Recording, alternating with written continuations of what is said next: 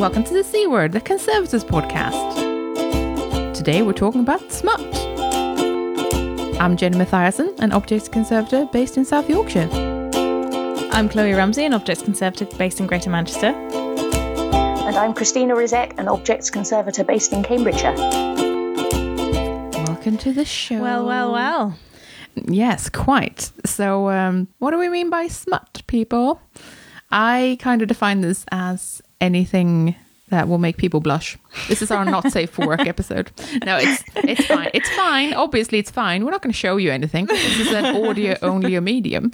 But if you're prone to blushing, maybe just you know put Listen to it on headphones, in. yeah. just put headphones in. No one will know. No one will know. You don't have to tell. So we came up with this op- episode topic. I can't remember what. So when we talk about episode episode topics, there's usually like a, a a thing that we see or something that makes us kind of think, "Oh my god, that would be an amazing. That would be an amazing topic." I can't remember what this one was, but I remember the conversation. I think, and I could be wrong, that I just got excited about your dad's art. Ah, So that might that yeah, might need yeah. a little bit of clarification. Uh, Yeah. yeah, Chloe's dad is an artist. He is an artist, and one of the Paul Rumsey. Look him up. Follow his Facebook page because I run it. Put a link in the show notes. Um, and one of his series um, of drawings um, is based basically around the concept of masculinity and phallic symbols being um, representative and uh, visible in all parts of society and imagery and you know like a phallus instead of a gun type that sort of thing Or instead of Um, a head. and- instead of it yeah Yeah. so from that we started thinking about god there's loads of things that just aren't taken seriously in society because they are related to sex in some way and then we realized obviously usually we'll have a friend or have had an experience ourselves where as conservators we've had a slightly risque object to conserve and the number of times that i've heard oh yes i conserved this object and i was in the news about it it's just really surprising. So we we got thinking basically about sex in collections and the risque objects um, and what that means and what that means for the object and the preservation of that object. So that's the the context of what we're talking about today and how we came up with this idea. We're we I don't know how much giggling we'll have. Like maybe Some. There will be twenty percent giggling. yeah, yeah, probably. And feel free to giggle along. That's all right. That's all right. It's a safe space. I think when in our chat um, about it last week, in our kind of pre episode planning chat, um, we kind of established that probably Chloe and I were going to giggle a lot more being British and therefore probably quite prudish, whereas Jenny is a sensible Swede who's probably got a slightly more grown up approach to these things. Oh, you say that, but I assimilate well. Um, ladies, have you have any of you worked on anything that's a little bit on the smutty side? I haven't. Yes. Oh, oh, Ooh. well, I will say I haven't first. Okay, okay. Shortest answer. The closest thing, other than Dad's work and talking about like the representation of sex in art and stuff, which is you know a fairly normal Rumsey round the table conversation. Yeah. The only thing that I really know of is the um, when I was working in the Museum of Archaeology and Anthropology, there was the the was it the dick part that people refer to? Oh, yes, it's there's a penis pot. yeah, it's basically That everyone loves. Yeah. Yes. Um, Uh, it's it's very prominently displayed right in the kind of entrance area. It is. So you kind of you know it's straight straight up there. Yeah. Hi, it's a penis pot. It's Roman, I want Yes, to say. I- Yeah, and people basically just walk in and look at it and go and walk out again, um, which is an interesting attitude to not only not only how people uh, consume museum media, but also uh, visitor numbers and how many of the visitors. uh, if you were to look just at the penis pot. if you were to look at a, a, a Linger model or whatever they're called, I can't remember. Oh, yeah. Um, then I think that's probably in red.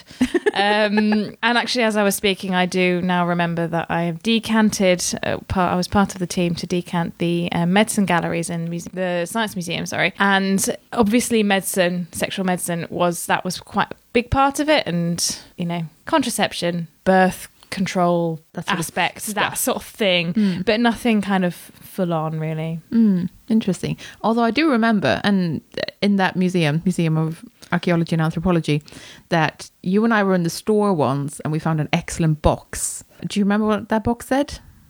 I remember finding the box. I remember giggling. I don't remember what it said. Oh, excellent. I have a picture somewhere, Chloe, next to the box because I was so delighted to find this. A box that just says artificial breasts for men. That's it. I remember. which is the most astonishing box. And I wish I would I wish I'd opened it, but I was kind of doing something else and I just appreciate the label. I imagine it's a sort of ceremonial. Yeah, like acti- something yeah. maybe for dancing, that sort Yeah, of thing. But yeah. like, oh my god, that I, I want to go back and just look in that box. What about you, Jenny? so I was gonna say, I think the smuttiest thing I've worked on directly would be um, uh, an ancient Egyptian model of a plow, but it's in the shape of a penis, like a really, really, really, really long penis. Standard. So it's about fertilizing the soil, which is you know beautiful. Symbolic. beautiful. Also, the strangest thing ever that was handed as an intern. Here, have this. Thanks.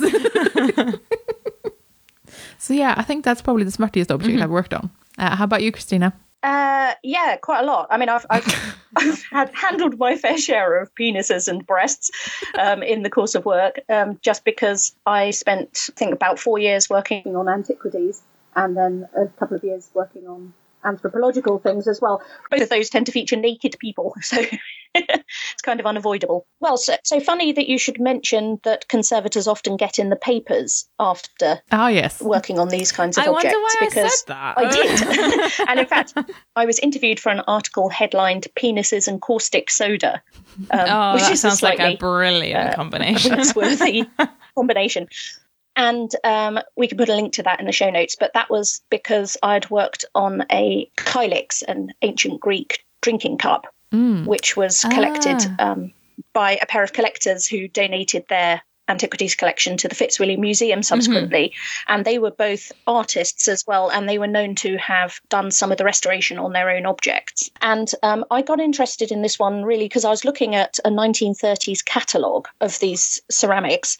And one of the entries, the entry for this cup just said Kylix, red figure, blah, blah, blah. Genitals restored by Ricketts, Ricketts being the then owner. So I was like, okay, there's a story there. So I had a look at the cup, and sure enough, someone has drawn the penis on. I don't know what's underneath the overpaint because we didn't remove it, and the overpaint is itself now quite discoloured. So there's a kind of slightly dirty looking splodge over this guy's crotch with a penis drawn on. and I don't know whether the original was lost underneath um, and has been abraded and lost, and they felt it was important to replace it, or whether there was some kind of cosmetic procedure going on there and they just decided to adjust it, or what. And the whole thing is slightly baffling. And I actually went to the British Library and went through Ricketts and Shannon's diaries um, to see if I could find out anything more about this. And I never got to the bottom of it, disappointingly. But it is on display. We decided not to remove the overpaint, partly because it was almost certainly, if this catalogue is believed, done by the collector, one of the collectors who was himself a significant artist. And there's no particularly compelling reason to remove it. Yeah. But it was it was kind of felt to be newsworthy to make it into the Guardian. So I think it's interesting that we do so much kind of almost more interesting work on objects just day to day, and it's just you cleaning a pot that got into the, got on got into the news just because it had a willy on it. I mean, obviously, it's very interesting work. Well, not just because it had a willy on it. I mean, because because there's this whole kind of mystery about why was the willy overpainted and none of the rest of it, and, Yeah. and, And I mean, you know who did it and why, and Yeah. you know, yeah, okay. I also feel like there's an aspect of this sort of thing coming into the news every now and then, like, you know, penises being chopped off classical statues Uh-huh. and stuff, and people going, oh, we found the willy, we put it back on. you know, like, I feel like that sort of thing does make it into media every now and then, uh, just as a kind of, like, oh, look, they're putting the penis back on. It's different to say an arm, isn't it? Yeah, it is. But so, um, what kind of erotica and things like that can we find in collections? What kind of smutty things are hiding in our collections? There's so much Because it doesn't have yeah. to be a dedicated sex collection. Like, No. those exist Uh, as well. I'm currently working in an anthropology museum. Uh, yeah, so there's tons and tons of, of naked figures and um, ceremonial things and penises and so on. I like and, um, fertility symbols, that sort of thing.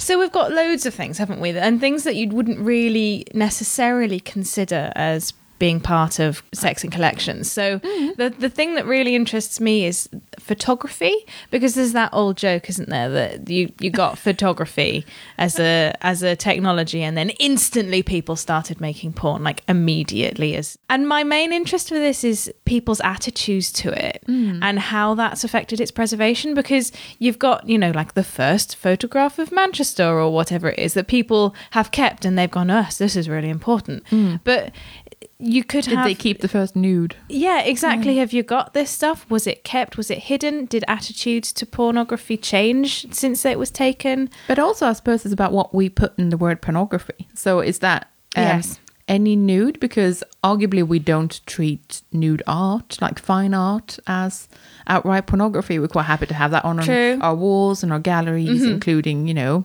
you know, even if you're like you know describing yourself as a very family friendly museum, you still got nude people on the walls. And I True. mean, I suppose it's that's very a- natural. art of a sexual nature, isn't it? Yeah, I'd like to say only women.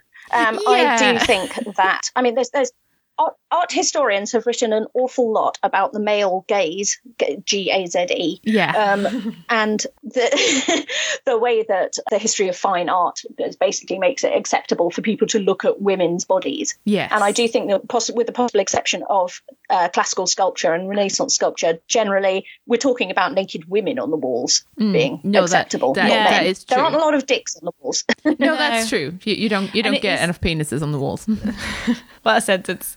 and it is interesting to note actually that um, I think now I might be wrong, Victorian era ish, you basically you needed an excuse to paint boobies and it tended to be that that excuse was this is a representation of a, a, a you know a historical woman or something like this is a painting of Cleopatra reclined and we're Oh, allowed to get her breasts out because she's a history. Yeah, quite. I would follow that up with that it uh, you do see male nudity in terms of classical Yeah, um, yeah. statues and stuff like that, but beyond that, you don't really see it. No. like, not so much. But uh, essentially, when it's art or arty, we just kind of accept it. Mm-hmm. Uh, then it's it's it's a nude. Then it's a nude It's and it's not porn. porn. But then then you've got things like the Tracey Emin Well, drawings that are they're nudes but they're of a sexual nature and i say tracey emin just because that's the, the, the thing that immediately jumped into my mind Hmm. there will be so many others of course I was going to say, so museums have always collected this stuff. And one of the things I sort of unearthed while researching for this episode was Cupboard 55 at the British Museum. Oh yes, I've heard of. It. I don't know if you've come across that. no i haven't I've heard of it, not seen it. which is also called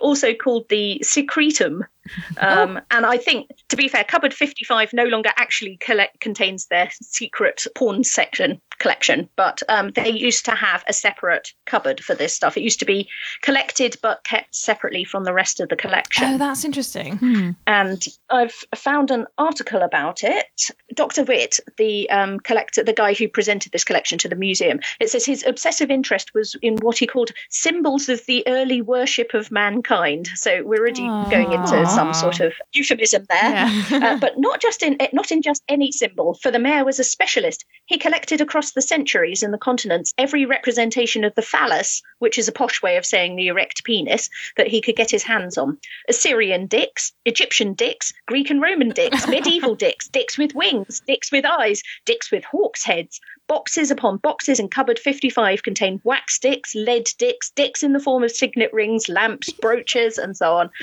So, you know, that's one hell of an article It's kind of- uh, again, we could put a link to it in Oh, the absolutely, um, we will. show. It's from the Daily Telegraph, bizarrely, but it, it, this they they collected this stuff, and as I said, it had this kind of academic veneer, but I think there was Mm-hmm. probably quite a lot of I think there was quite a lot of prurience there as well, and they used to sort of screen the people who could actually get access to this. Ah, yes. That was a- obviously. that was a You know, very let common anyone thing. into your Yeah. cupboard of dicks.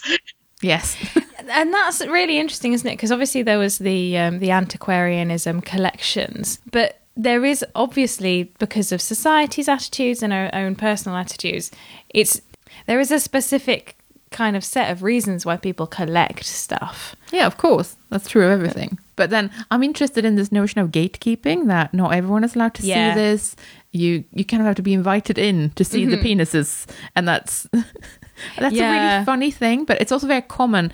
Like a lot of museums who have what they might have once considered very sordid collections mm-hmm. would, you know, screen who is allowed to see it. Yeah. I'm not really sure what they're screening for because can you can you tell what someone's motivations are for seeing a collection just by looking at them? No, and I suppose nowadays we have like it. We don't not show these things, but we do have the the the sign on the wall that says around this wall there you will find some images of a sexual oh, yeah. nature, or blah mm-hmm. blah blah blah blah. Yes, Maybe that's true. considered offensive. So at the moment we've got the warnings. I also found an article about a British Museum exhibition from 2013. Yeah. and it says the British Museum will open an exhibition of sex in Japan later this year. I, I think the exhibition is about sex in Japan, not it's an exhibition of sex in Japan, Okay, um, which will include explicit paintings and illustrations. And they actually took the decision to restrict the entrance to the exhibition to over 16s, Oh right. partly because of that recognition that they need to be kind of, you know, Uh-huh. Yeah, I, I can see that choice being made. Was that the prints?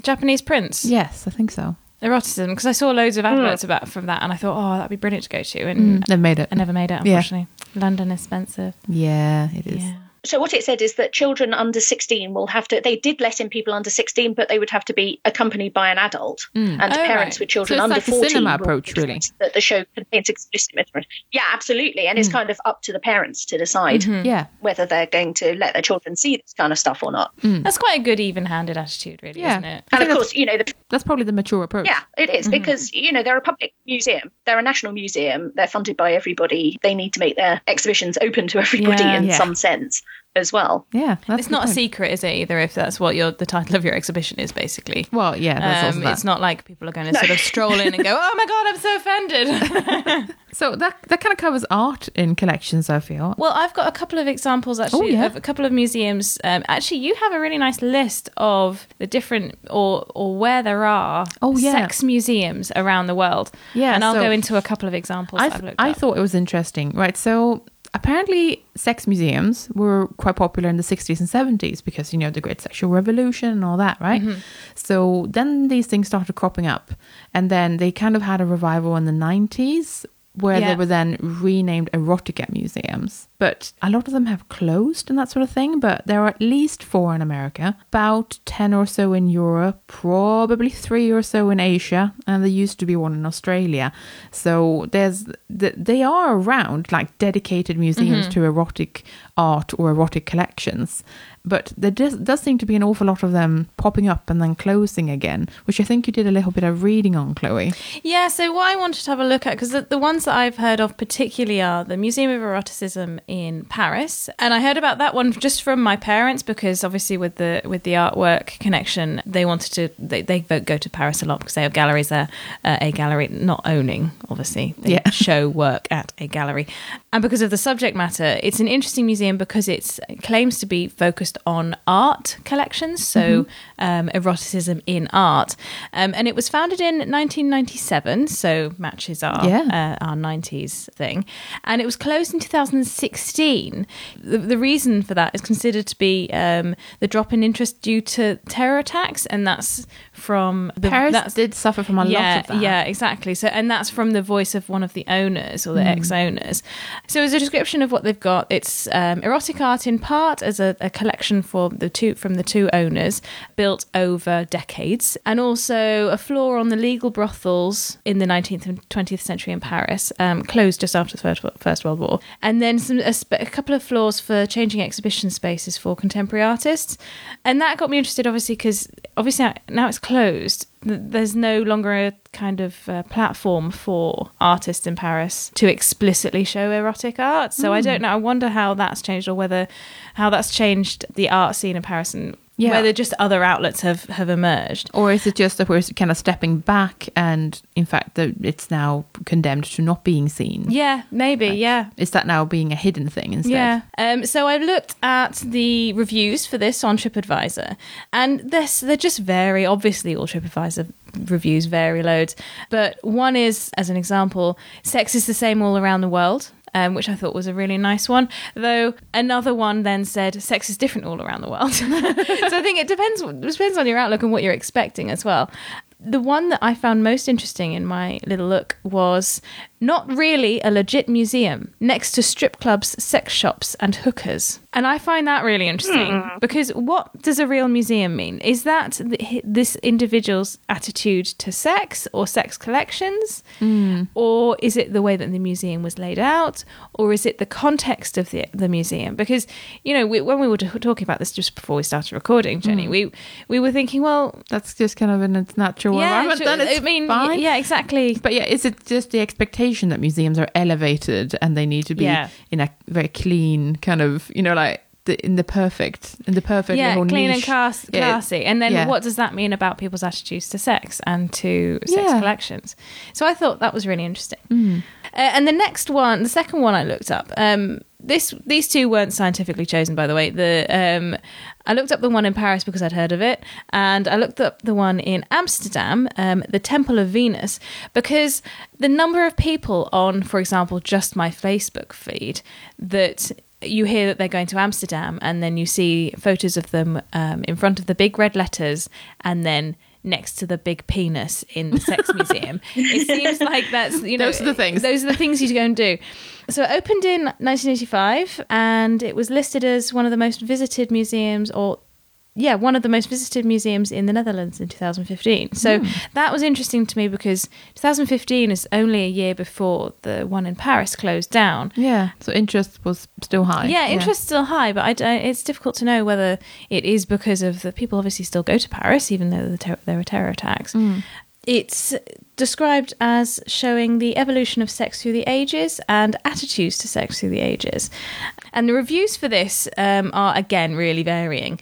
One being would recommend for a laugh, which I th- found interesting because obviously we have kind of belittling attitudes to sex and sex collections and sex objects. Um, Yeah, it's as just- a it's just- society, it's, just like more- lols. Yeah. it's more the jokey kind of Yeah. approach to it. Yeah. I wonder if that has really affected how we, as the heritage industry, kind of behave towards sex objects and sex related objects, should say. But others say that another one says fun and informative, another says enlightening, and then back down to nothing but a joke. Um, as another attitude. So obviously this has something to do with what people are expecting, but also maybe people's attitudes to these collections again, Yeah. and um, maybe how what yeah So that's obviously for dedicated collections of a sexual nature. But I was gonna again kind of rein it back to the, the kind of stuff that we might find in our collections, and I was thinking something as simple as I'm sure most places with a costume collection will have some underwear yeah and like some lingerie. Uh, I'm, I'm sure mo- most places would have that. Might even display it, not necessarily in a sexy way, but more of a this is what you would wear under your yeah clothes. lace making in Yeah, the yeah, exactly. yeah, no, that sort of thing. Uh, and then um, I was thinking of something that we have in our collection, which I'm, I'm quite entertained by. Uh, it's the smuttiest thing I can think of in our collection.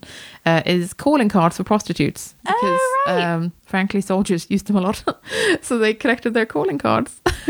But that's like you know evidence of the famously proclaimed old oldest job. Well, quite. Yeah, exactly. oldest profession. Exactly. But yeah, So that brings it. I think.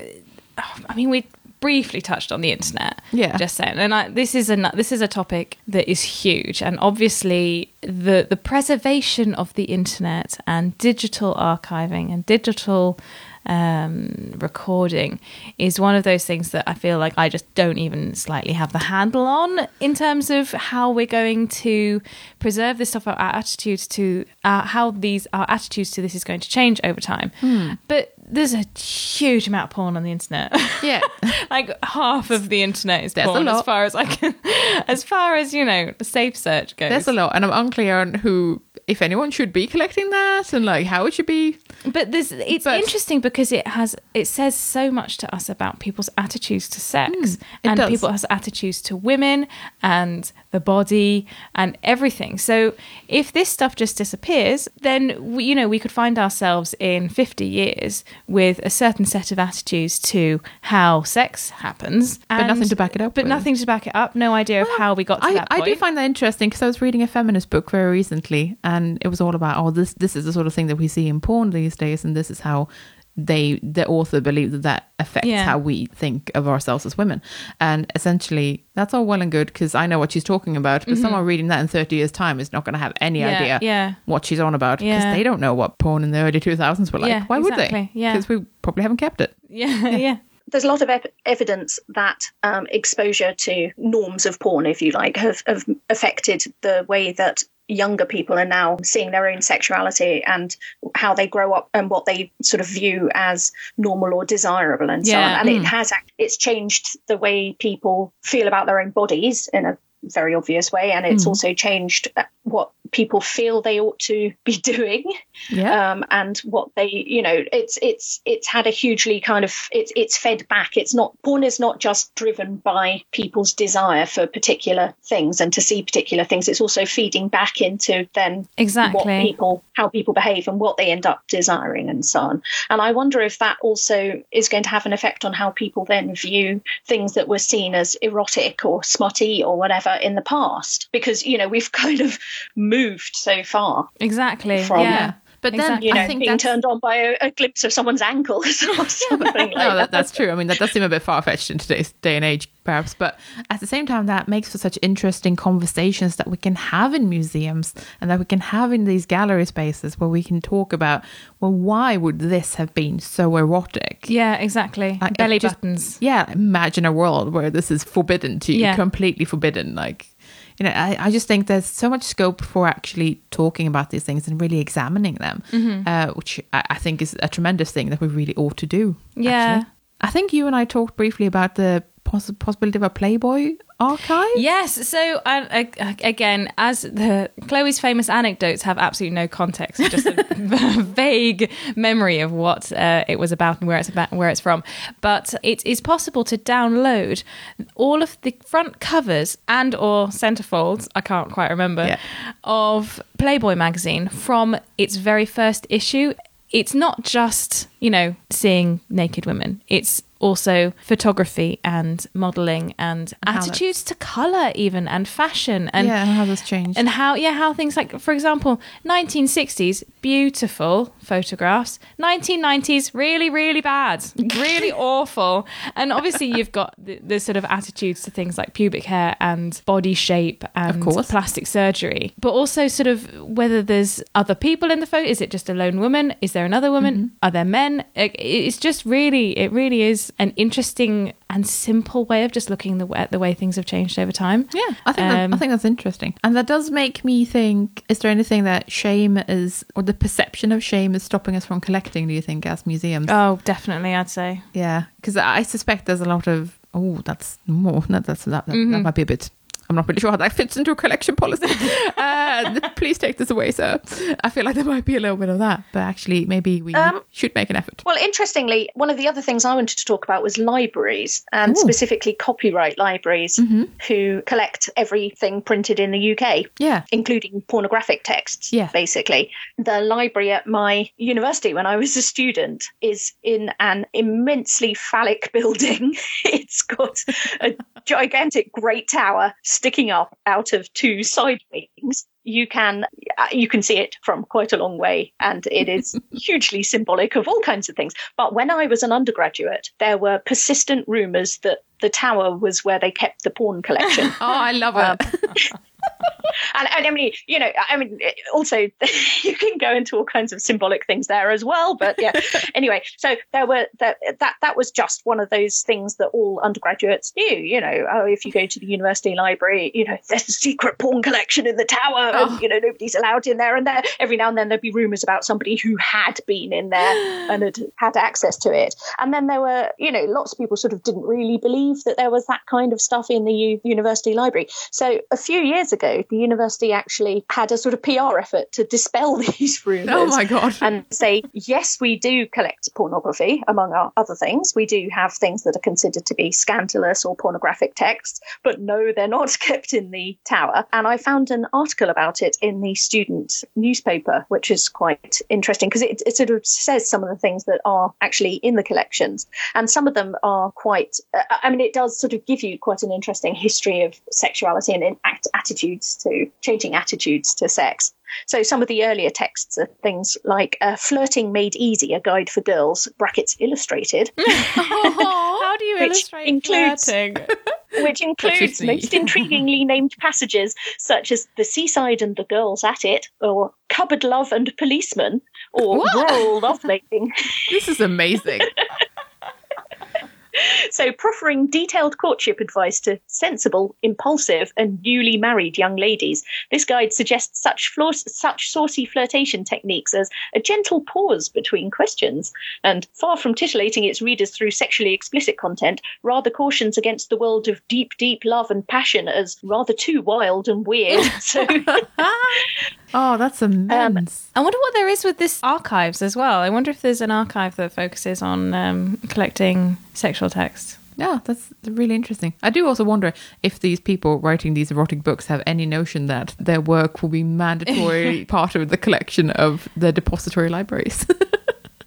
I want to ask a question about how uh, people are collecting, saving, whatever things that people have written online because you've got so much, oh, that's a lot of erotic out there. so much. Well, and and not everything, just so much everything. Out Well, there. I yeah, mean, quite. it's overwhelming. I suspect it's famously, probably Fifty Shades started Yeah, as quite. online fanfic. Exactly. I suspect a lot of it isn't being collected, but maybe there should be an effort. I'm not really sure who that falls to, but I feel No. like at some point, I mean, archive.org will probably have some of this stuff just Yeah. Mm-hmm. because that's the kind of purpose of it for everything, not just much. but it does make me think about things like unseen culture, like like. Can anyone represent what a sex shop looked like in the nineties? Like, what what's the experience Yeah. of going in one? I I wasn't in one in the nineties because I was a child, but but you know like it, does does anyone like collect the kind of stuff that would have gone in it or think- even can they even do a set dressing that looks a bit like Yeah. it i'm just curious to see kind of where people could go with this sort of thing because it's it's a it's an experience that could be exciting or embarrassing or Mm-hmm. you know it can it can evoke so many different emotions that i feel like that's kind of there's exhibitions ideas just in that like just yeah, trying to absolutely. see how people react to this sort of thing That's a, that's a really interesting idea because I think it comes back to that idea of responding to things in the same way as contemporaries mm. would have done. So Yeah. yes, you could recreate your 90s sex shop, but would visitors in 2018 would it evoke those sort of same Yeah. responses? You can tell people Yeah, how quite, your yeah. typical visitor in the 1990s might have felt, but you know things have moved on and, and mm. yeah. porn has just pushed boundaries that weren't even considered then i think. And i think it would be difficult to respond in the same way. And i think that's one of the things that's difficult for museums but particularly with objects relating to sex is that sex is generally a private thing. Mm. and really the only evidence we have particularly from kind of quite distant past cultures are these artifacts. And it's difficult to know in a way how to interpret those and how Oh, they would have been seen and understood and how well they capture that private experience as it was lived then um, absolutely and I think that's that's one of the things that's particularly difficult for museums. You know, it's in one sense possibly sex hasn't changed a lot. You know, the mechanics are still basically the same. We haven't evolved physically into that extent. but in another sense, sex is about more than just the the physical The act. There's yeah. all the other kind. There's all the other baggage that goes with it, and that's one of the things that's quite kind of inaccessible. And trying to get access to that through artifacts i think is always going to be kind of problematic. I'm thinking of the example of sort of homosexuality as represented in ancient greek mm-hmm. objects for yeah. example. There's, there's a lot of objects that appear to show men in particular engaged in gay acts in some way. But from talking to academics when i was working on greek collections in a museum it seems that we you know we, we need to be quite cautious about understanding that as being in any way equivalent to the way that we would understand gay relationships now. Mm. But if you just looked at the object and what they appear to show, then I think you would possibly misunderstand that. Yeah, and I mean this is true of anything that we look at things with modern eyes, which you know, like it's it's always going to be tough to put ourselves like, or you know, to to think of it the way that it would have been thought of then, because ultimately we view everything through the lens of who we are today. So, the, but it's a really interesting point, isn't it? Uh, and I, I do find that very interesting. I do wonder if anyone, I mean, not people, because obviously people do, but if like institutions out there are collecting things like porn mags or like Yeah. is it, is there anything left of that, or is it all like condemned to the recycling or the bin, or like that shed in the woods that no one goes into? Yeah. Uh, it's just like is that just where it ends up, or is is any of it ever saved? And I kind of fear for the ephemeral nature of these things in some ways because I think that, yeah, sure, whilst in 50 years' time, like it won't mean the same thing to the next person who looks to it, I still think there's a chance that it means something or Mm-hmm. that, it, that it can be a part of someone's research. Yeah. uh, or, you know, like it can back something up. I, I don't know. I just feel like maybe, maybe we just need to keep it, keep your sordid bits. I have actually now three things to say just Okay. in response to what we've just been talking about. So, firstly, a shed in the woods sounds like the most Swedish porn stash I've ever heard. Ac- accurate. Taken from my actual experiences. there was famously a shed in the wood where you could go and see some porn mags. My second thing is if we took, say, in 200 years, if we took, just presented a top shelf. Uh, newsagent's top shelf porn selection. Yeah. Would would we would the attitude to 1990 sex be considered private or would it be considered public? And is that is that just that if you do have sexual objects or or sex portrayed in object or art form, is it just assumed that then therefore that's a public thing that's acceptable? That that interests me, and I don't think we actually have an answer for that. That's just a bit sort of oh Yeah. um, and thanks. and my the the third thing is the most important is um, attitudes to LGBT sex and relationships. Um, the representation of that is going to be really important to communities. Yeah, huge and groups. understanding each other and themselves and all of that, as well as you know Yeah. And I mean, obviously, being all accepting. obviously now there's a huge drive to actually be inclusive of LGBT groups in museums, which is really good because we need to be represented. And uh, I feel like that's a really positive movement. And also, shout out, there's a thing called Museum Pride now, which Is is, just yeah, it's just like museum professionals coming out. It's like, hello, we're out of the closet, which I thought was really nice. I like that. I saw them on Twitter. So like there there are all these movements to make the LGBT community, you know, more represented in, in collections and uh, in our gallery spaces and all that stuff. And I think that's really important, and also on the staff side, obviously. But I I, I feel like we have so far to go with Yeah, that. Like, so far. but we've started it, and we need to get better. And please help us. Yeah, I'd like to hear actually if um, if anyone in the LGBT plus community as conservation or museums in general is listening to this thinking, oh yeah, and has an opinion about museum collections or is familiar with collecting or a collection that has been started or whatever, or museums exhibitions that have been um, shown. I'd be really interested to hear actually because I don't feel very clued in or aware of what people what people's attitudes are to that. Well, I mean, it's been it's been tricky, right? So, slight story from me. Uh, so, I've been trying to push that. Okay, maybe maybe we should be collecting these stories. We can go out to the community and we can ask for stories, ask for objects, because it's a recognized, frankly, deficiency in our collection that we just don't have these stories. And then I feel like the attitude I've met uh, has very much been one of, oh well, maybe it's not a very big community. Maybe it's maybe they don't want to, and it's like, well, I want to. And why don't we ask? So like, come on, guys, we we could try. You can't just assume Like, the- disinterest. Yeah, like everyone's free to say no, but there could also be a couple of yeses, and that would be a huge win. Like that would be better than like just silence. So I, I think there's just like Mm-hmm. Yeah. a lot of like we all who champion this, we must nag away at people and like just Mm-hmm. Yeah. gently wear down the resistance. yeah. but then I wonder if there's also an attitude of LGBT plus communities just being like, well, it's not just about sex, you know. no, quite. so, yes. so I, I think there is Obviously. a there's a there's a delicate line to tread with. Um, There is. basically. I mean, there there is because I was thinking, do I even want to bring up LGBT stuff in this episode because it's it's about sexuality? Yeah. Um, and I mean, obviously those are related, but like LGBT plus stuff is obviously so much more about you know love and relationships and how you live your life and equality, and it, it's so much more than doing it and, and who you do it with. It's so much more than that, right? So it's.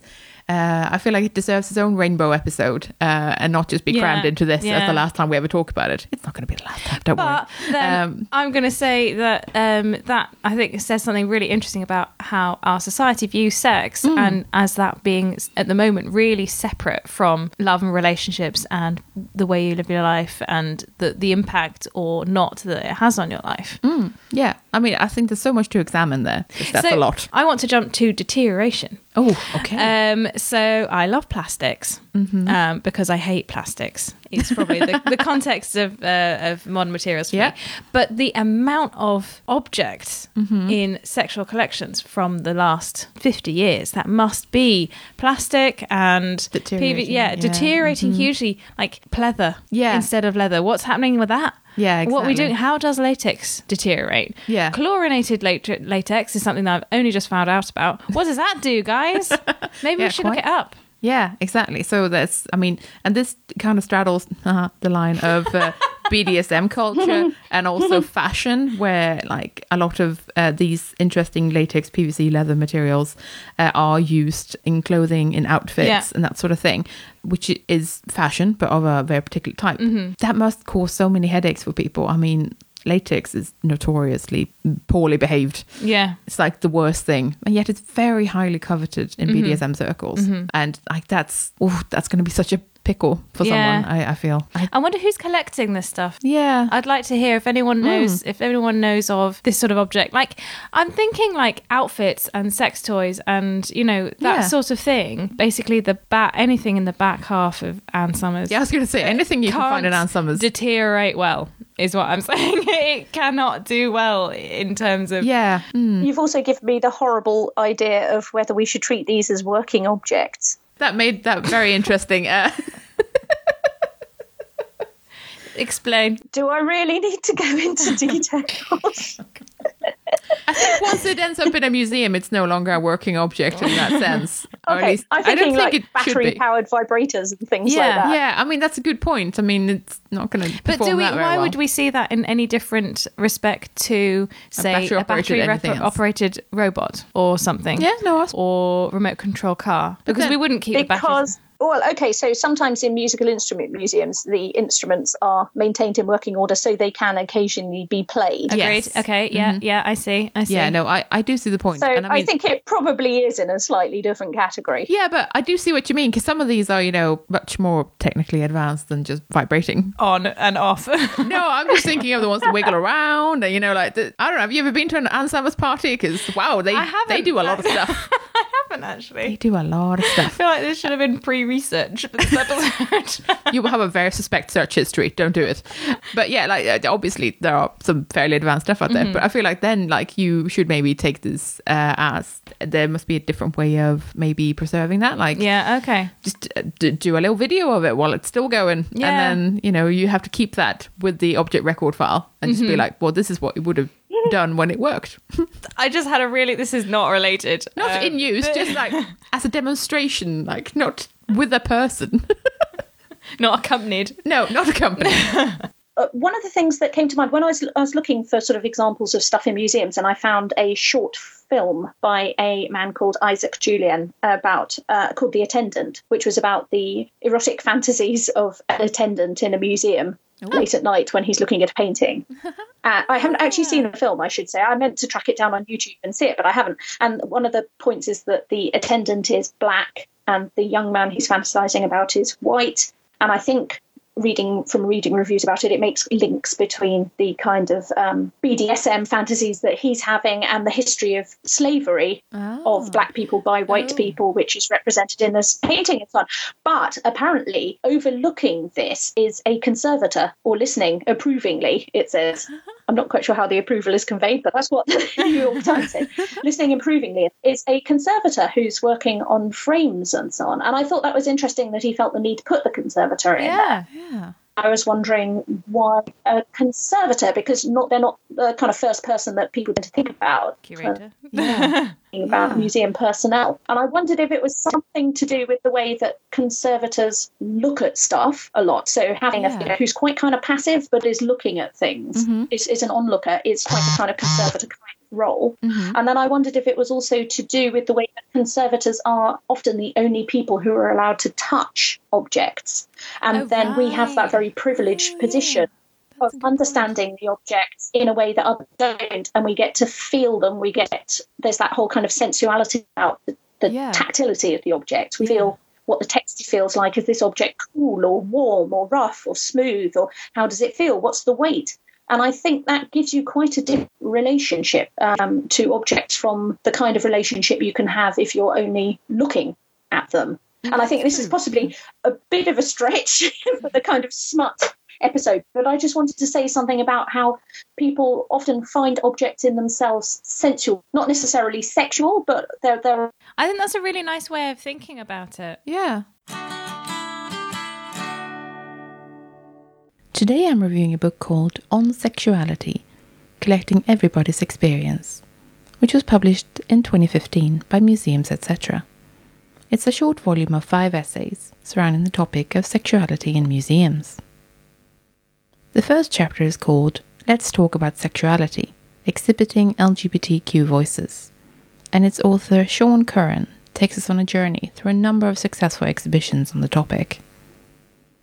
It's really refreshing to read about how both big and small museums across the UK have been creating LGBTQ exhibitions in recent years. But the author doesn't shy away from saying that interpreting objects as queer is a difficult task. Instead, the power of oral histories is highlighted. This chapter is peppered with good practice examples and constructive advice for people to take away. This is followed by a very brief chapter called Collecting a Drag King Ensemble by Jill Austin. It follows the journey of a donation into a Chicago museum collection. Many museum professionals will already be familiar with how museums collect, how donations are sought, how they are approved, and how collection policies and exhibition programs factor into these processes. So this chapter seems to be aimed at a non-museum audience in a way. Next is a chapter dedicated to a museum. Amoroteket, a museum of sexology, by Stine Katrin Schyle Hansen. This reads as a marketing pamphlet for the museum and its purpose initially, but soon delves into a more in depth discussion when talking about how museums can address big issues in society, like sexual assaults and the importance of consent, and foster body positivity in people of all ages. Following this is Contagious The Affective Politics of AIDS and Scrapbooks by Katrin Köppert which explores the medium of scrapbooks as a way of displaying and recording personal journeys with HIV. This is a powerful chapter about the power of freeform art and how archival collections can help highlight stories closely related to sexuality.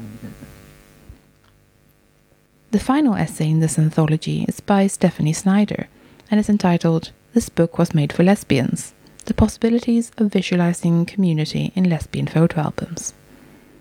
Again, this examines the importance of archival material in making a hidden subculture a little more visible. This chapter examines the links between photography as art, lesbian identity building, and the importance of being seen. I really like that this book addresses issues like lumping LGBTQ people together. I get that we've claimed that group label, but we actually encompass a very varied group of communities within that designation. You're not collecting a homogenous group of stories from us. In fact, it's a bit more of a jumble, but ultimately, I suppose that's true of any group of people. I do, however, feel like this publication is a little abrupt. I would have liked an introduction and a conclusion, or even just an editorial summary at the end. It's a good set of essays, but they don't seem very tied together, and I feel like a strong editorial voice would have helped with that. That being said, the content is good and certainly provides food for thought for museum professionals wishing to expand their collecting to include both LGBTQ and straight content of a more sexual nature. This book is 140 pages long with colour illustrations. If you'd like to buy this book, you can purchase it for £25 straight, pardon the pun, from the publisher. That price includes worldwide shipping, so that's a bit of a bargain.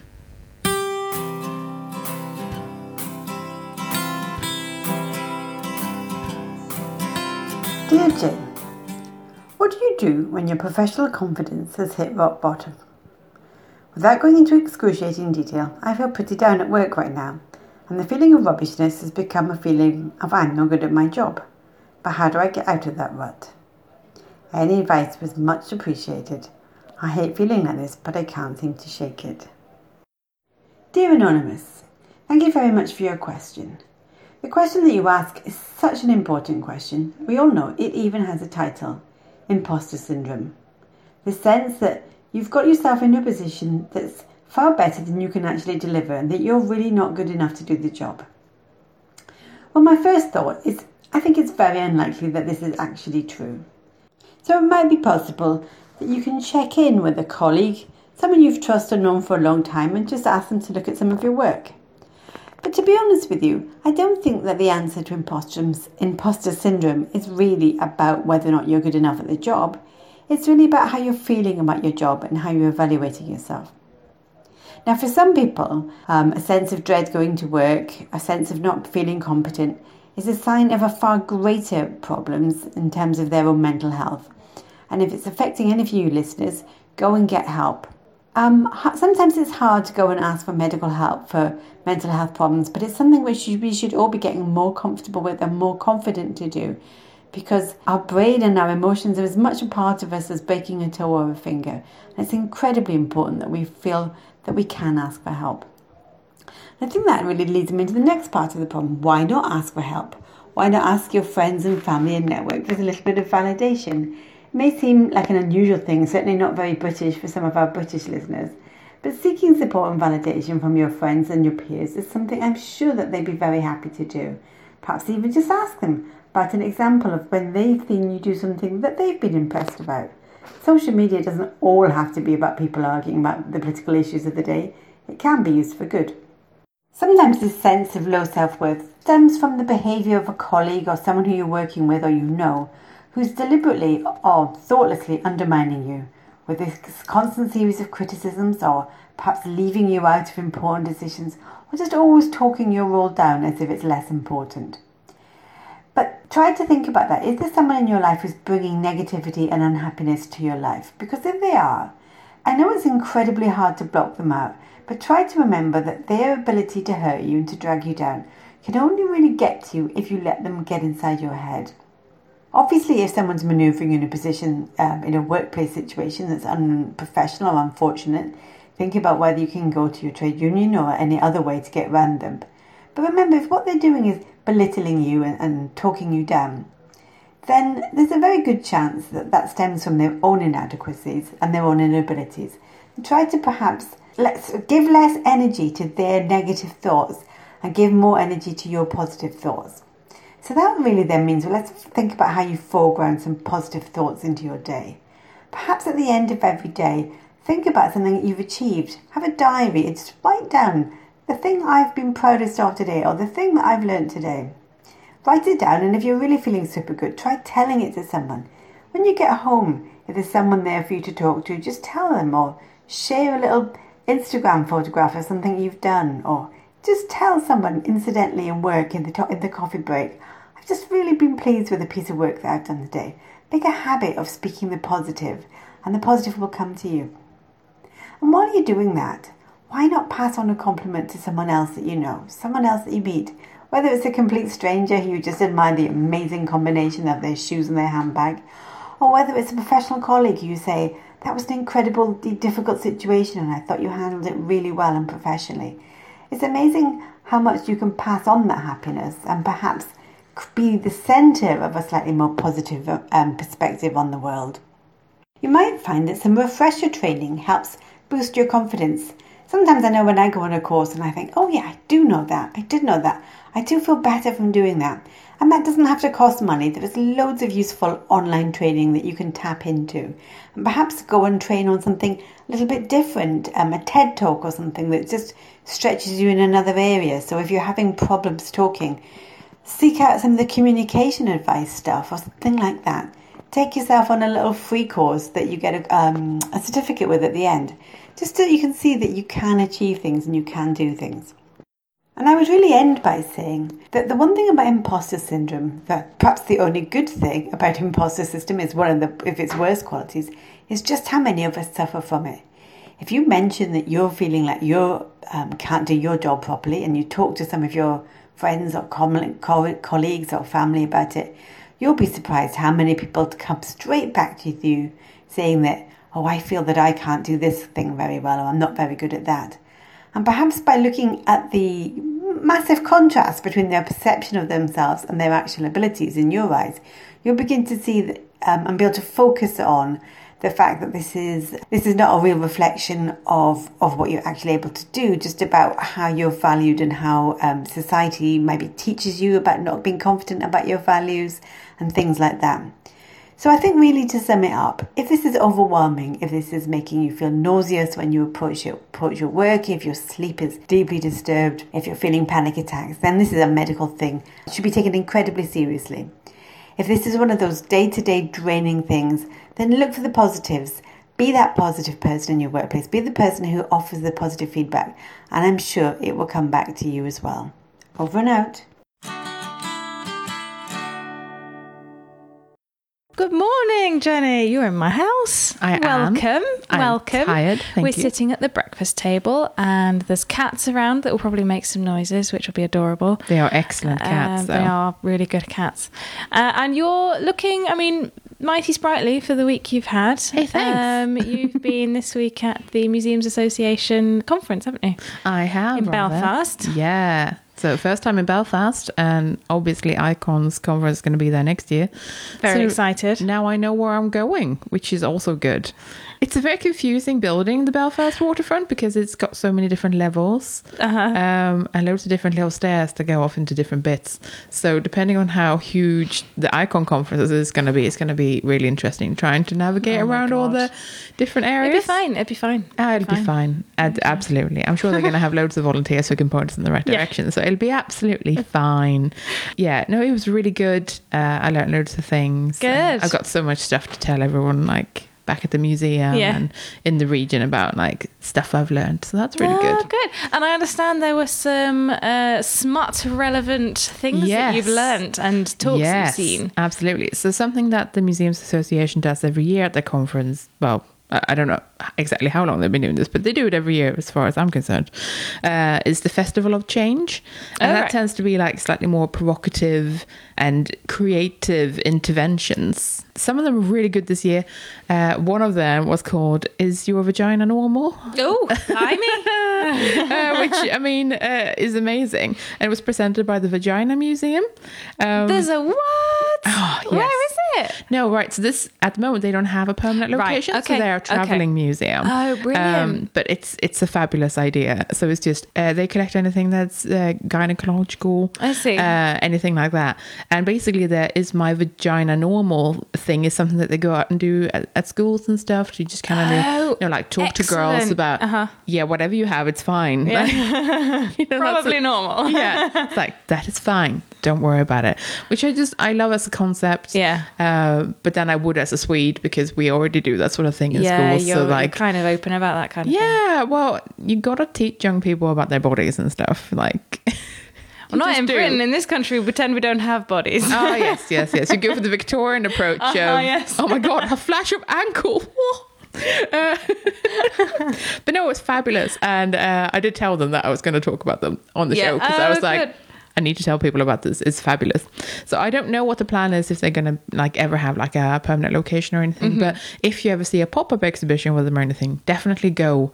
Uh, they had like some fabulous artwork and Uh-huh. all that stuff. There was also something called the Museum of Femininity, Oh. which I quite liked. I mean, I was drawn in because they had postcards with knitted boobs on them, which is instantly a win for me. Uh, just like, oh, a knitted boob. Um, but yeah, so uh, it's uh, they describe themselves as a daring, interactive museum where visitors will be allowed to handle objects that signify aspects of womanhood, typically perceived as taboo or disgusting. Oh, so one of the things that I looked at in one of their boxes, I think the box was called something like "Insert Me." Of course. And it was a um, fake bloody tampon. I mean, it's a real tampon, but the blood is fake. That was used in like protests and stuff Oh, uh, cool. recently. And they had, you know, they had a lot of these sorts of things around where they had like uh, stuff that had been used for protests Mm-hmm. and all that stuff. Uh, and apparently they do a podcast. So if I find that, I'll pop a Right. link to that in Yeah, the show do it. notes. Um, yeah, so I got very excited because A, talking to other podcasters, and B, oh my God, tampons. Oh, they had so many good things. So they had uh, museums are a drag, which uh, featured drag queens. Oh, great. Um, and also one of the activities for that was that uh, you you had like paper cutouts of people, and you could essentially coloring and, and draw uh, your museum as if it was in drag, which was an interesting challenge. You know, I, I just thought it was an interesting concept to think about, like how you, what your museum would look like as a drag queen. I loved it. I loved it. It was great. Apparently, there was a drag show as well, like in the evening, but I, Mm-hmm. I was too knackered. I couldn't go. There was so many good things going on, but those are the things that were like relevant Mm-hmm. Yeah. to the smut episode, I think, which was fabulous. Great review. God, I need a nap now, though. Do you want some more toast? Oh, yes, please. And some tea. Now we're talking.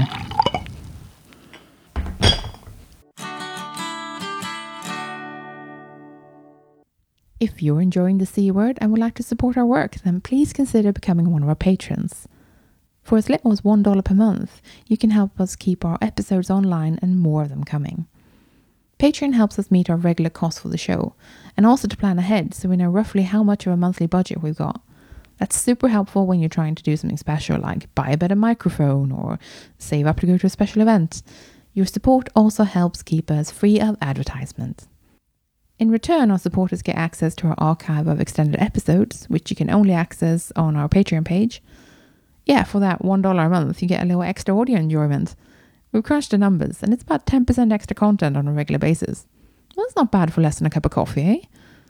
If supporting us sounds like something you'd like to do, then head over to patreon.com slash the C word and join our bunch of absolute champions. Thanks for listening. We're the C word, and you've been listening to Christina Rosaic, Chloe Rumsey, and me, Jenny Mathiasen. Join us next time for an episode about tools. In the meantime, check out our website at thecword.show, tweet us at the C Word Podcast, or simply email us on thesewardpodcast at gmail.com. The intro and outro music is Spring by Didi Music, used under Creative Commons Attribution License. Additional music and sound effects by Callum Robertson. This has been a Wooden Dice production.